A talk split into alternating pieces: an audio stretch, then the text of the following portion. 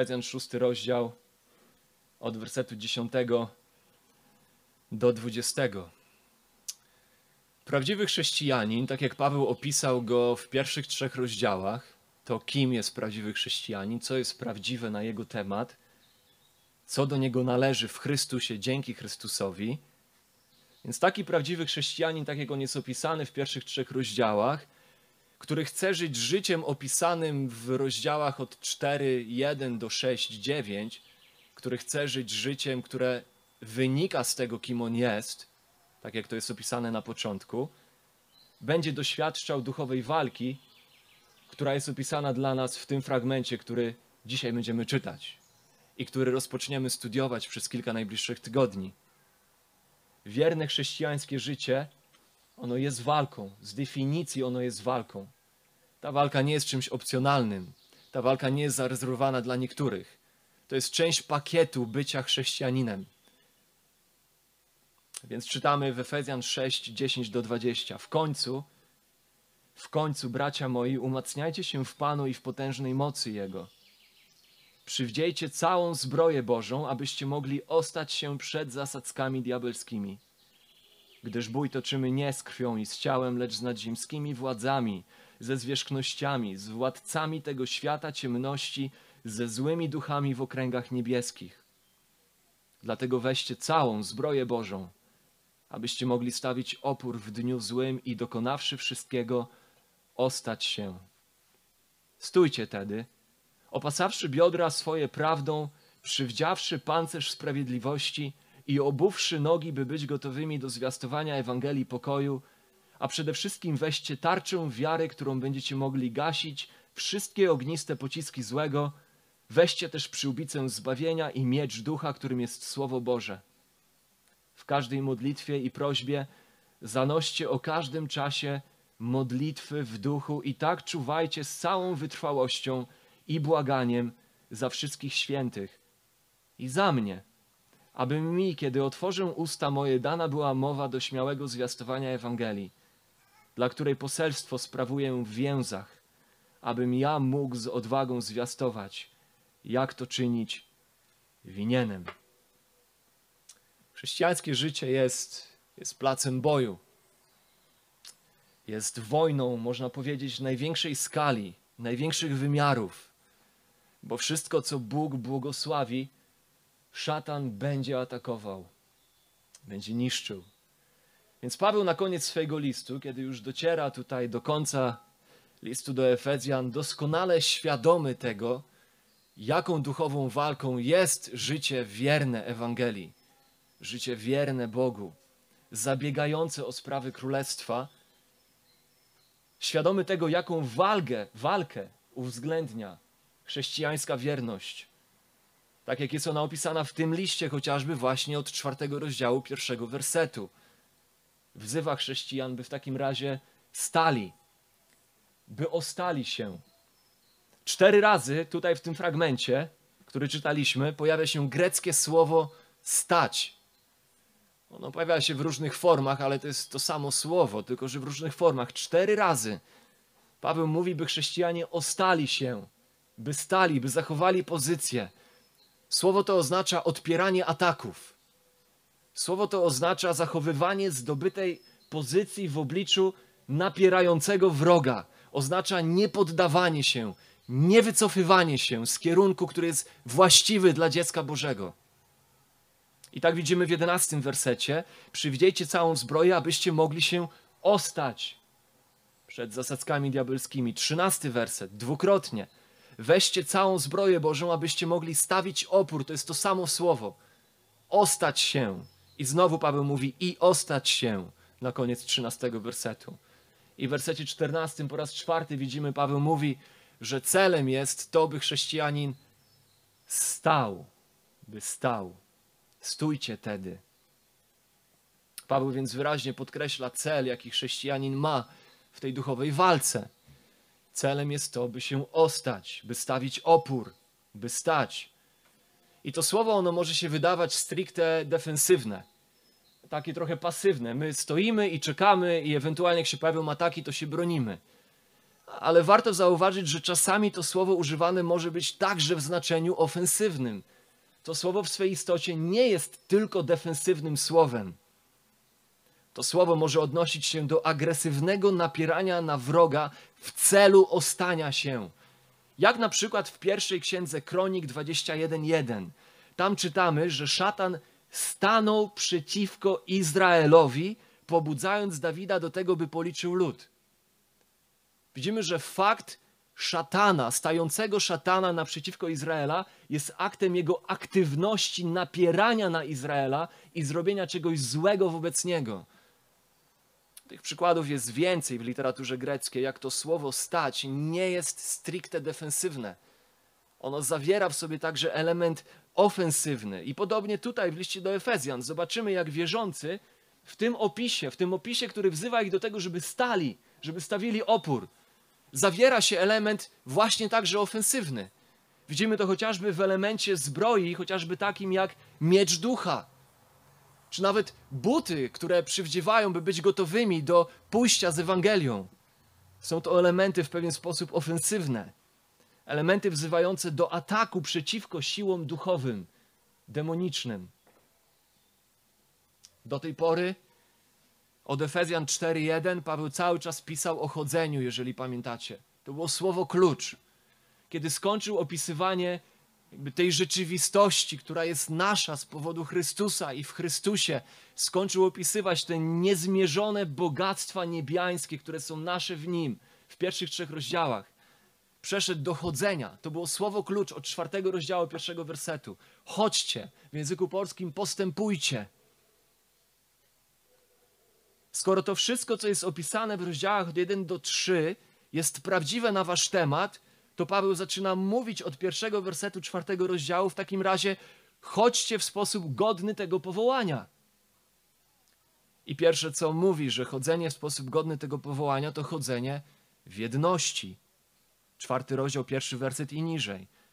Chodzenie w sposób odrzucający pychę, odrzucający zazdrość, rywalizację. Potem mówi o tym, że w takim razie chrześcijanin ma chodzić jako przyobleczony w sprawiedliwość i świętość prawdy. Czwarty rozdział, dwudziesty czwarty werset. Tam drugi raz pojawia się słowo chodźcie. I dalej opisuje, to, to znaczy, że ma odrzucać kłamstwo, ma odrzucać lenistwo, nieuczciwość, kradzieże, niszczącą mowę, ma odrzucać złość, zapalczywość, gorycz. Potem w piątym rozdziale, w pierwszym wersecie, po raz trzeci mówi o tym, że w takim razie chrześcijanin ma chodzić w miłości stając się podobnym do Chrystusa, odrzucając rządzę, rozpustę, nieczystość.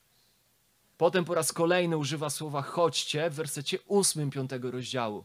Chrześcijanin w takim razie ma chodzić w światłości. W światłości, postępując w prawdzie, w dobroci i sprawiedliwości. Ma ujawniać grzech jako grzech, jednocześnie ujawniać Ewangelię. Tak, żeby światło zajaśniało tym, którzy giną żeby mogli powstać ze snu, powstać z martwych, aby Chrystus im zajaśniał. I potem po raz ostatni używa słowa chodźcie, przedostatni tak naprawdę, ale po raz ostatni w sensie jakby kategorii i mówi chodźcie w mądrości 5:15. Chodźcie w mądrości.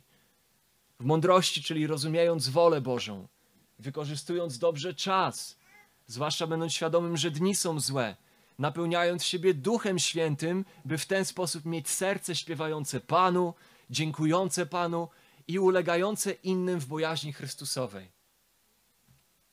Teraz jednak od 6:10 widzimy, że Paweł już nic nie mówi o chodzeniu. Mówi o tym, żeby chrześcijanie, żeby Efezjanie nie tyle chodzili, co stali. Można powiedzieć, że rozdziały od 1 do 3 mówią: rozumiejcie, miejcie pojęcie o tym, co jest wasze dzięki Chrystusowi. Rozumiejcie. 4.1 do 6.9 chodźcie, a 6.10 do 6.20 stójcie. I tym samym Paweł uzmysławia nam, że pod powłoką tego, co jest widzialne dla oka ludzkiego, ma miejsce bardzo istotna, niewidzialna rzeczywistość. Rzeczywistość, która jest opozycją, jest duchową walką, którą toczy przeciwko nam diabeł z zastępami diabelskimi. władzy i zwierzchności w okręgach niebieskich, zdeterminowane, by niszczyć lud Boży i dzieła Boże. Jeśli chrześcijanin ma chodzić, postępować, tak jak opisują to rozdziały 4-6, to po pierwsze musi zrozumieć i uchwycić się tego, o czym mówią rozdziały 1 do 3.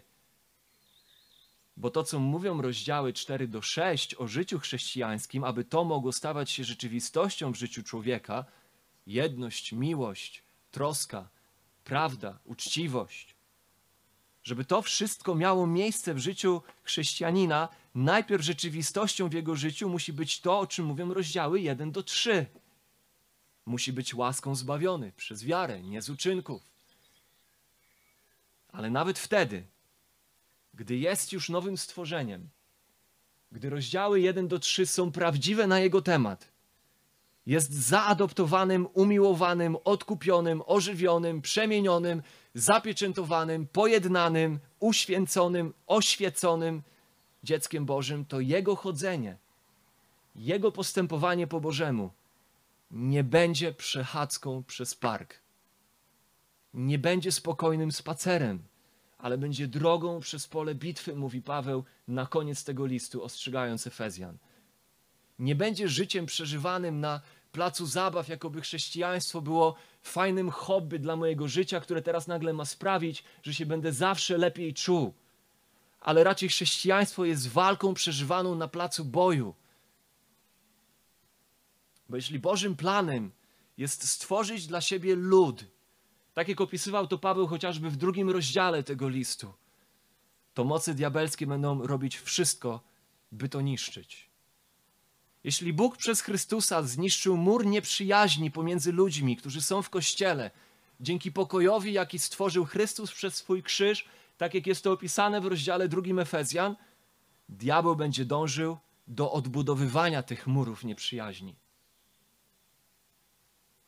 Jeśli Bóg pragnie, by Jego ludzie, pojednani i odkupieni, żyli razem w harmonii i czystości, to diabeł będzie robił to wszystko, co może, by zasiewać ziarna niezgody i grzechu.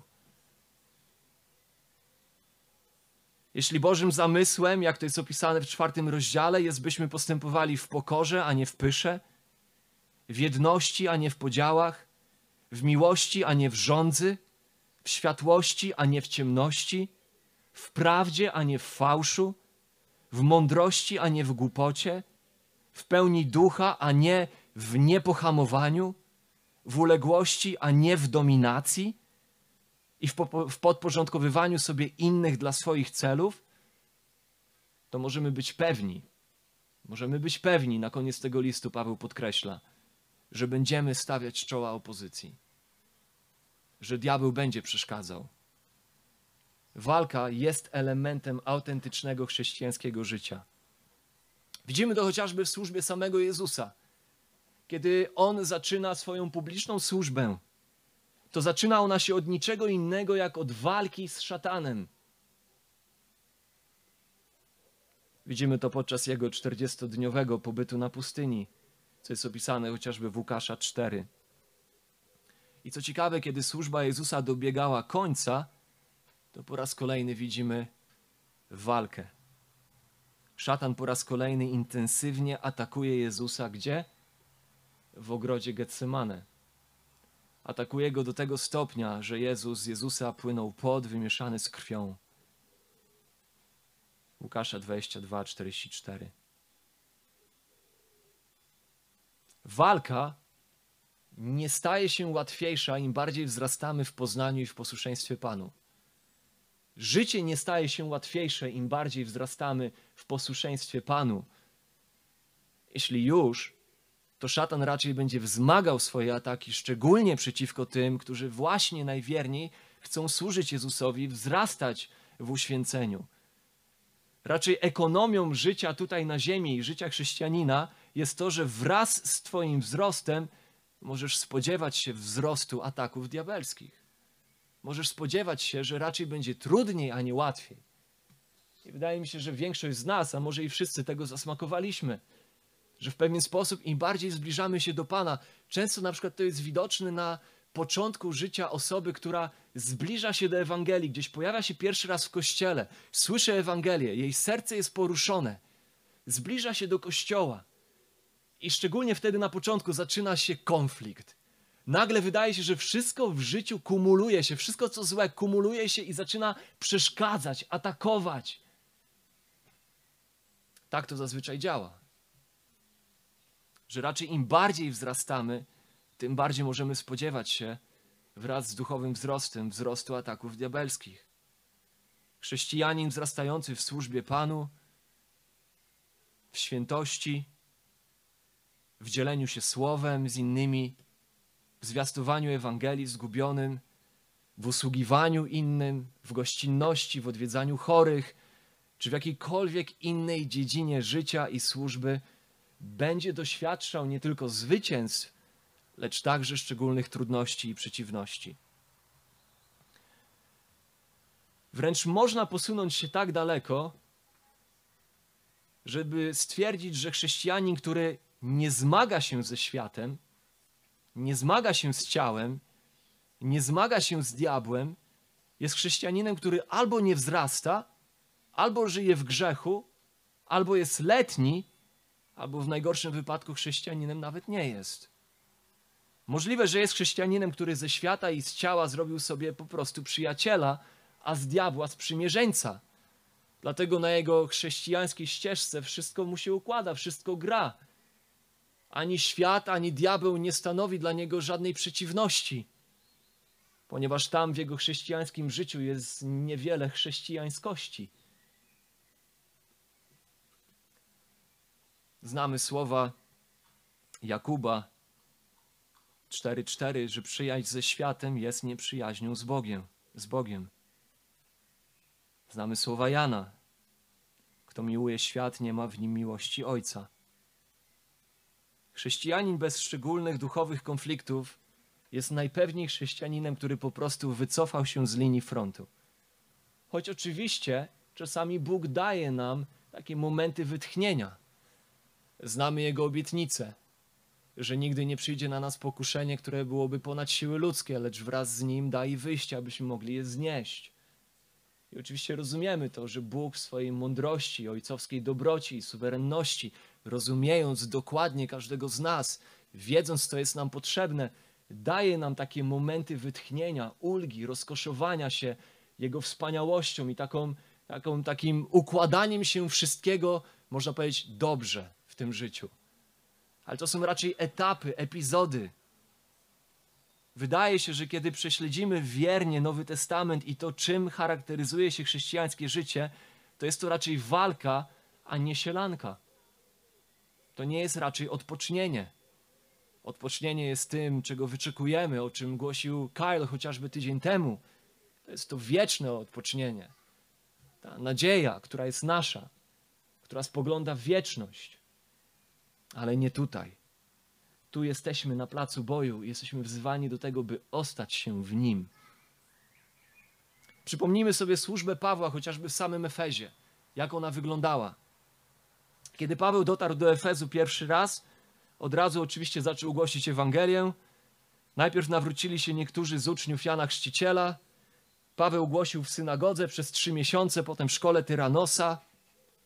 Dzieje 19, wersety 10-11. I działo się to przez dwa lata, tak że wszyscy mieszkańcy Azji, Żydzi i Grecy mogli usłyszeć słowo Pańskie. Niezwykłe też cuda czynił Bóg przez ręce Pawła. I gdyby na tym zatrzymała się historia, moglibyśmy powiedzieć, no cudowne rzeczy.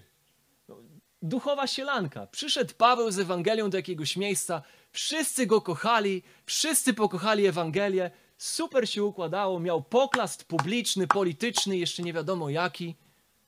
A oczywiście wiemy, że tak nie było.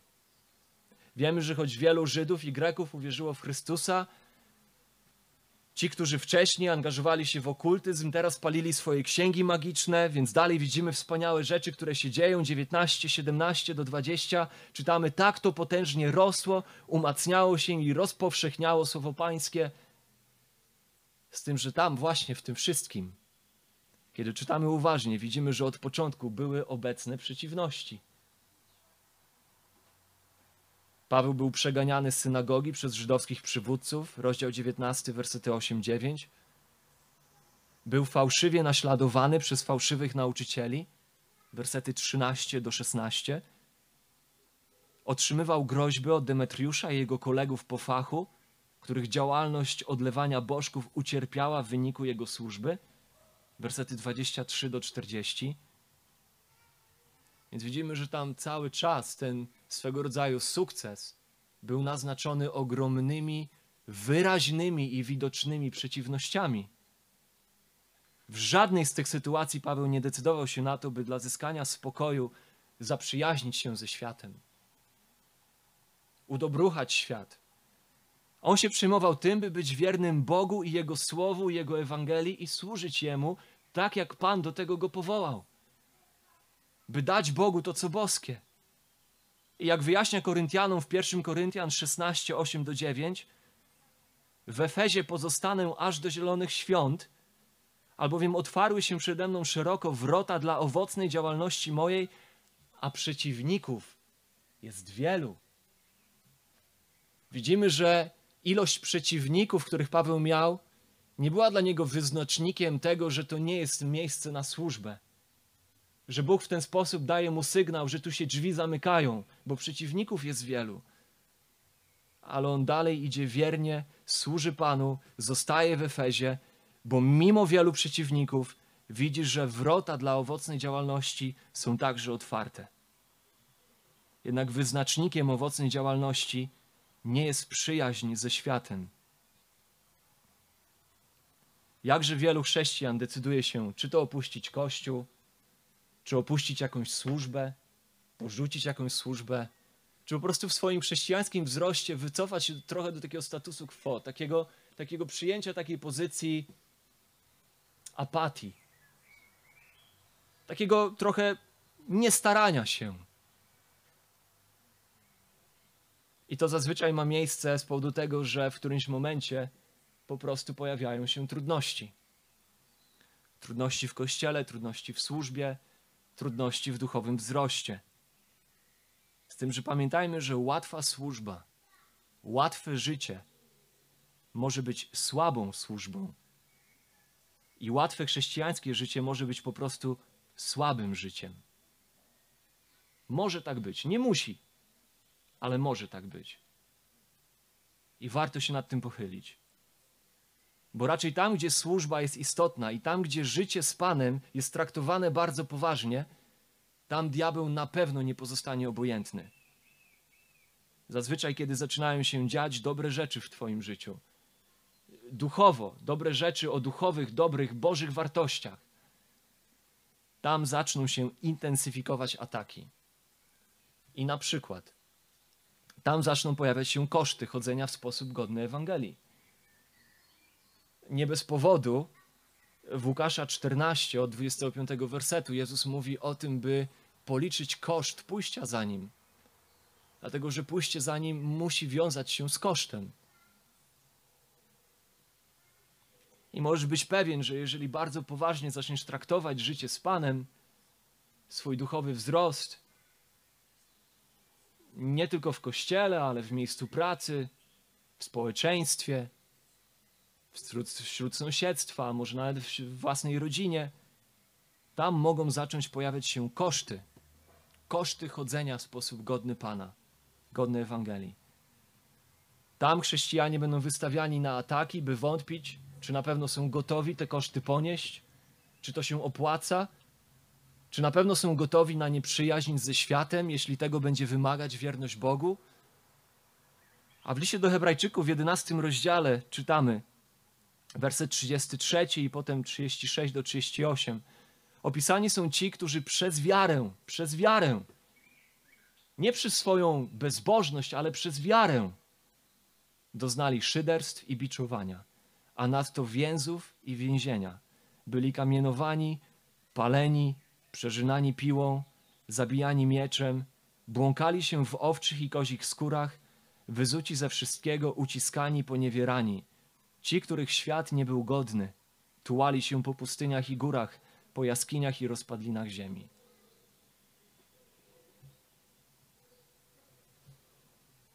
Czy to wygląda jak opis XXI-wiecznego chrześcijaństwa w zachodnim świecie?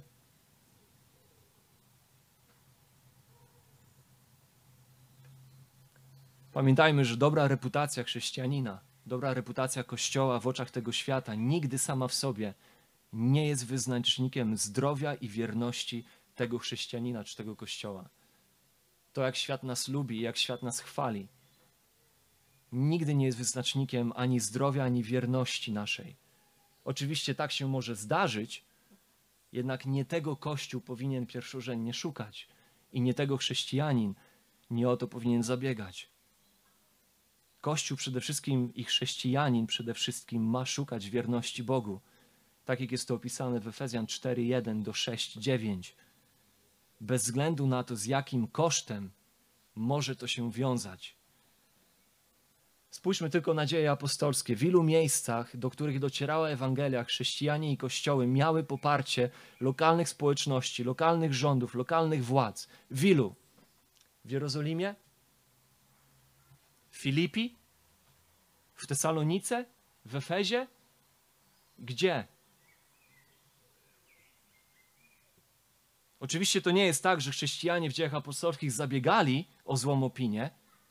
Absolutnie nie. Oni po ludzku nie robili nic, co, co jakby miało, po Bożemu tym bardziej.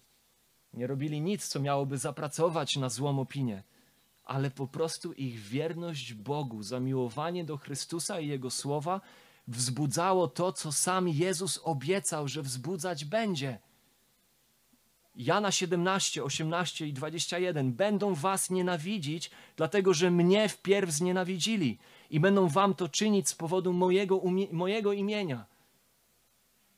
2 Tymoteusza 3:12 tak jest. Wszyscy, wszyscy, którzy chcą żyć pobożnie w Chrystusie Jezusie, prześladowanie znosić będą.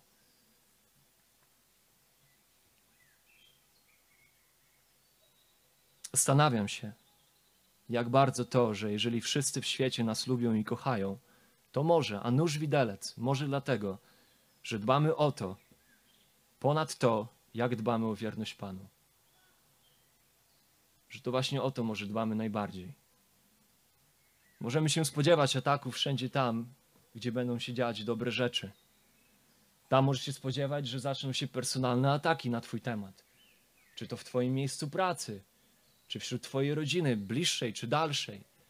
I myślę, że też tego każdy z nas już w jakiś sposób posmakował. Że im bardziej chcesz być wierny Panu w swoim charakterze, w swojej świętości, tym bardziej ludzie okazuje się, że wcale nie chwalą tego, co wydaje się, że powinni chwalić, bo jest dobre przecież. Ale okazuje się, że zamiast chwalić, zaczynają ciebie dyskredytować, zaczynają podkopywać, zaczynają się ataki personalne. Widzimy to choćby na przykładzie ataków skierowanych na Pawła, co jest poruszone w drugim Koryntian. Nie zapominajmy, że przecież szatan znaczy oskarżyciel. Szatan znaczy oszczerca co też poniekąd czynił w przypadku chociażby Hioba. Więc nie zdziwmy się, że będziemy osądzani jako nietolerancyjni, że my jako chrześcijanie będziemy osądzani jako niemiłujący, będziemy osądzani jako faszyści, współcześni faszyści, jako homofobi. Jestem przekonany, że nadchodzi czas bardzo wzmożonych ataków na chrześcijaństwo, kiedy obserwuje się to, co się dzieje w obecnym świecie. Nie jestem prorokiem ani synem proroka. Ale wydaje mi się, że nadchodzi czas jakiejś próby dla chrześcijaństwa w zachodnim świecie. Mamy stosunkowo długi okres spokoju za sobą. My tutaj w zachodnim świecie. I ten spokój powoli zaczyna się kończyć. I teraz pytanie, czy szatan uzna za warte uwagi atakować także i nas? Jeśli tak się stanie, Paweł chce, byśmy pamiętali, że oprócz tego, że jesteśmy synami i córkami Boga, że jesteśmy Jego dziećmi, jesteśmy Jego dziedzictwem, jesteśmy Jego sługami, to także jesteśmy Jego wojownikami. Jesteśmy na placu boju, wojownikami, którzy toczą bój z wrogiem. Nawet aniołowie stawiają czoła przeciwnościom, gdy służą Bogu. Widzimy anioła posłanego do Daniela, który był atakowany przez demona przez 21 dni, aż Archanioł Michał musiał go wesprzeć w tej walce. Księga Daniela, 10 rozdział, 13 werset.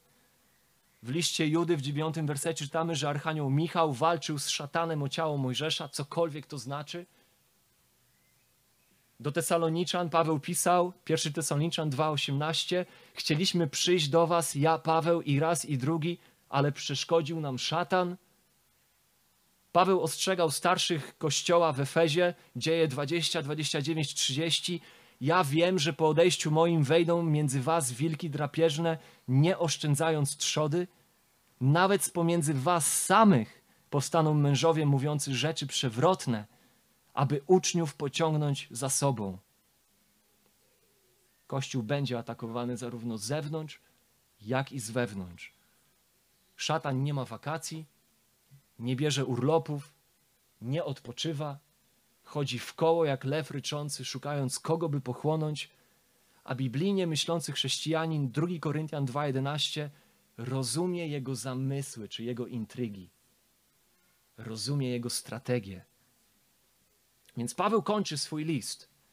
Kończy swój list zachęceniem, wezwaniem wierzących, a nawet swego rodzaju ostrzeżeniem, rozumiejąc intrygi złego. Kończy ich wezwaniem, zachęceniem, żeby umacniali się w Panu i w potężnej mocy Jego. Dziesiąty werset. W końcu, bracia moi, umacniajcie się w Panu i w potężnej mocy Jego. To jest klucz, żeby chrześcijanin się ostał.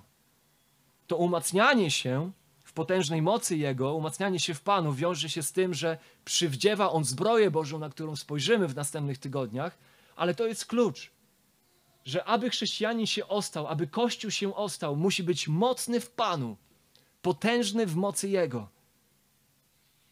To pierwsze zdanie dziesiątego wersetu narzuca temat i nadaje ton reszcie tego fragmentu. Aby chrześcijanin był mocny w Panu, by jego siła była w Panu. Paweł tutaj w tym krótkim zdaniu gromadzi trzy z czterech słów, których użył wcześniej w pierwszym rozdziale, w wersetach 19 do 20. Jeżeli pamiętacie tę modlitwę Pawła, pierwsza modlitwa Pawła z listu do Efezjan, tam Paweł modlił się, żeby wierzący zrozumieli, jak nadzwyczajna jest wielkość mocy Jego wobec nas, którzy wierzymy dzięki działaniu przemożnej siły Jego, jaką okazał w Chrystusie, gdy wzbudził Go z martwych i posadził po prawicy swojej w niebie.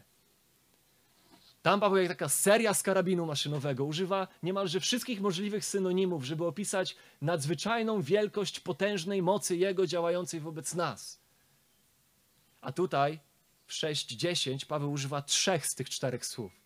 By po raz kolejny chce podkreślić istotę tej siły, tej mocy i byśmy my w niej byli mocni. Także w 3.16, w drugiej modlitwie Pawła, ta modlitwa, którą zamknął, tą pierwszą sekcję tego listu, tam Paweł modlił się, aby Bóg sprawił wierzących to, by byli przez ducha Jego mocą utwierdzeni wewnętrznym człowieku. By dzięki duchowi, mocą Bożą byli utwierdzeni, umocnieni, ustabilizowani wewnętrznie, duchowo. I tak samo tutaj w 6.10 widzimy tę myśl bardzo wyraźnie, że siła chrześcijanina nie pochodzi z niego, lecz z Pana. Chrześcijanin, który próbuje wzrastać i służyć Panu z własnej mądrości, z własnej siły, szybko będzie pokonany. Siła chrześcijanina zawiera się w jego wpatrywaniu się w, w jego poleganiu na i w jego zależności od Pana. Myślą całego listu do Efezjan jest przecież to, kim, kim my jesteśmy w Chrystusie. Co my mamy w Chrystusie. Chrystus jest naszym życiem. On jest naszą mądrością. On jest naszą drogą. On jest naszą mocą. On jest naszym bezpieczeństwem. To w Nim wszystkie obietnice mają swoje tak. To w Nim zostaliśmy obdarzeni najdroższymi i najcenniejszymi obietnicami. To w Nim zostało nam darowane wszystko, co jest potrzebne do życia i pobożności. Więc Słowo nas wzywa, byśmy biegli wytrwale w wyścigu, zrzucając z siebie wszelki ciężar i grzech. Jak to robiąc? Wpatrując się w Niego, w tego, który jest sprawcą i dokończycielem wiary. Patrz na Chrystusa. Kiedy Paweł pisał do Tymoteusza, w ostatnim swoim liście, niedługo przed swoją śmiercią, 2 Tymoteusza, czwarty rozdział, werset 19 do 17, Paweł pisze z więzienia, I pisze tak do Tymoteusza: Pospiesz się, by przybyć do mnie szybko. Dziewiąty werset czwartego rozdziału. Demas bowiem mnie opuścił, umiłowawszy ten świat i podążył do Tesaloniki. Krescens do Galacji, Tytus do Dalmacji. Tylko Łukasz jest ze mną. Weź Marka i przyprowadź ze sobą, jest mi bowiem potrzebny do posługi. Tychika zaś posłałem do Efezu. Opończę, którą pozostawiłem w Troadzie u Karpa, zabierz po drodze, a także księgi, zwłaszcza pergaminy. Aleksander, brązownik, wyrządził mi wiele złego. Odda mu Pan według jego uczynków. I ty się go strzeż, albowiem sprzeciwiał się bardzo naszym słowom. W pierwszej mojej obronie nikt przy mnie nie stał. Wszyscy mnie opuścili. Niech im to nie będzie policzone. I werset 17 zmienia wszystko. Ale Pan stał przy mnie i wzmocnił mnie. I wzmocnił mnie. Aby się przeze mnie dopełniło ogłoszenie Ewangelii i aby wszystkie narody ją usłyszały, wyrwany też zostanę z paszczy lwa. W objawieniu 3:8 w liście do kościoła Filadelfii czytamy: Znam uczynki Twoje. Oto sprawiłem, że przed Tobą stoją otwarte drzwi, których nikt nie może zamknąć, bo choć niewielką masz moc. I możemy się domyślać, może to był mały kościół, mało wpływowy, mało rozpoznawalny, może gdzieś tam jakieś przeciwności się pojawiały z tych, którzy byli silni, ze strony tych, którzy byli silni. Lecz choć niewielką masz moc, jednak zachowałeś moje słowo i nie zaparłeś się mojego imienia. I ja przy Tobą otworzę drzwi, których nikt nie może zamknąć. Bo chociaż Ty nie byłbyś w stanie tego zrobić, to ja jestem w stanie to zrobić. A Ty jesteś moim kościołem. I ja swoją mocą jestem w stanie zrobić dla Ciebie rzeczy, których Ty swoją mocą zrobić nie możesz. Tak więc niewielka, nawet niewielka moc tego kościółka nie stała na przeszkodzie, gdyż moc tego, który jest Panem tego kościoła, przeszkód nie zna. I to nie ilość mocy, jaką posiadamy, ma znaczenie, ale źródło tej mocy. W 2 Koryntian w czwartym rozdziale Paweł mówi o sobie, o nas, że jesteśmy jak naczynia gliniane, kruche, żeby okazało się, że moc, która działa w nas, nie jest z nas, ale jest z Pana. Historia Dawida, króla Dawida, także ilustruje nam, jak ważne jest być mocnym w mocy Bożej. Kiedy Dawid uciekał przed Saulem, niepotrzebnie wdał się w alians z Filistyńczykami.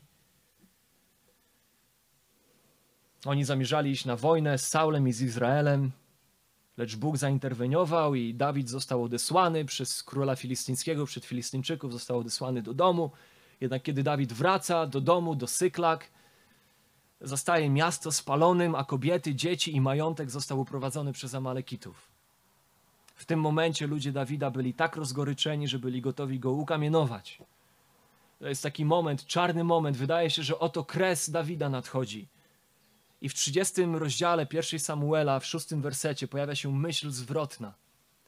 W Biblii Warszawskiej tam czytamy: Dawid pokładał ufność, zaufanie swoje w Panu. Czy jakbyśmy otworzyli inne przykłady, czy jakbyśmy otworzyli Septuagintę, na przykład przekład grecki, czy nawet hebrajski, to widzimy, że tam jest raczej inne przykłady oddają to lepiej. Dawid jednak wzmocnił się w Panu, swoim Bogu.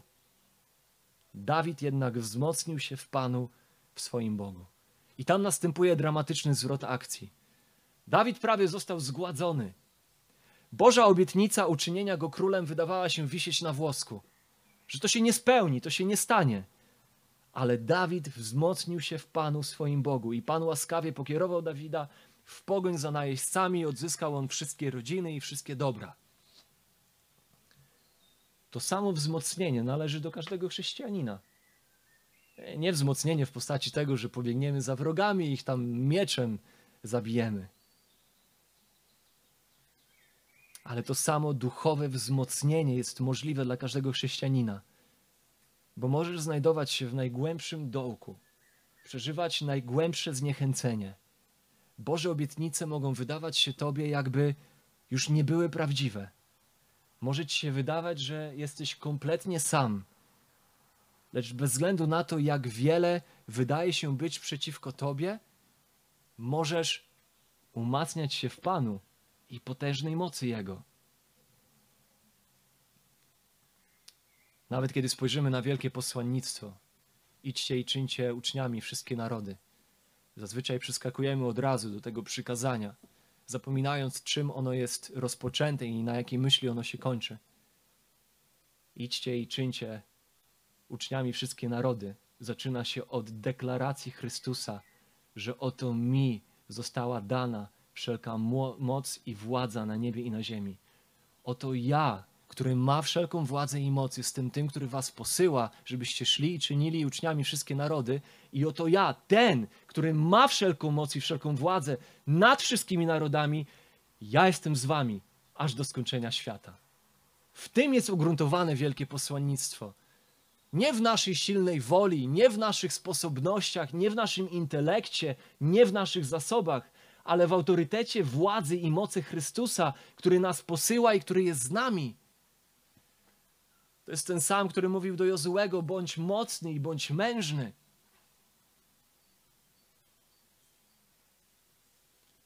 To samo wzmocnienie jest nasze. I pamiętajmy, że w ostatecznym sensie rozrachunku bitwa z szatanem już została przesądzona. W ukrzyżowaniu i zmartwychwstaniu Jezus zniszczył diabła i moc grzechu i śmierci. 1 Koryntian 15, 56 do 58. A żądłem śmierci jest grzech, a mocą grzechu jest prawo, ale Bogu niech będą dzięki, który nam daje zwycięstwo przez Pana naszego Jezusa Chrystusa. A tak, bracia moi mili, bądźcie stali, stójcie, niewzruszeni, zawsze pełni zapału do pracy dla Pana, wiedząc, że trud wasz nie jest daremny w Panu. Ufaj Jezusowi, wpatruj się w Niego. Złożenie swojego zaufania i wiary w Nim jest oczywiście tym, co wprowadza nas w udział w tym zwycięstwie. Bo żeby być mocnym w Panu, to po pierwsze musisz być w Panu. Jeżeli nie jesteś w Panu, to nie możesz nawet być mocny w Panu. To wezwanie, które Paweł tutaj ma do wierzących, jest wezwaniem do wierzących, jest wezwaniem do tych, którzy opisani są w pierwszych trzech rozdziałach tego listu. To są ci, którzy byli martwi w swoich grzechach, ale Bóg ich ożywił. To są ci, którzy byli zniewoleni porządliwościami ciała, ale teraz doznają mocy do tego, by żyć dla uczynków, które On przeznaczył dla nas, by być Jego nowym stworzeniem. To są ci, którzy byli obiektem Bożego gniewu, teraz są obiektem Jego łaski. To są ci, którzy byli w swoich grzechach, teraz ich grzechy zostały przebaczone, bo zostali odkupieni krwią Chrystusa. Czy jesteś tą osobą? Bo jeżeli nie, to wezwanie, byś był mocny, nie jest wezwaniem do ciebie, ono nawet nie jest możliwe do tego, by je zrealizować.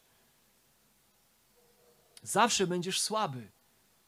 Nie tylko będziesz słaby, nie tylko nie będziesz mógł być mocny w Panu, ale przede wszystkim staniesz przed Panem którego moc nie zwróci się ku Tobie, ku Twojemu zbawieniu, ale Bóg z całą swoją mocą zwróci się ku Tobie w potępieniu.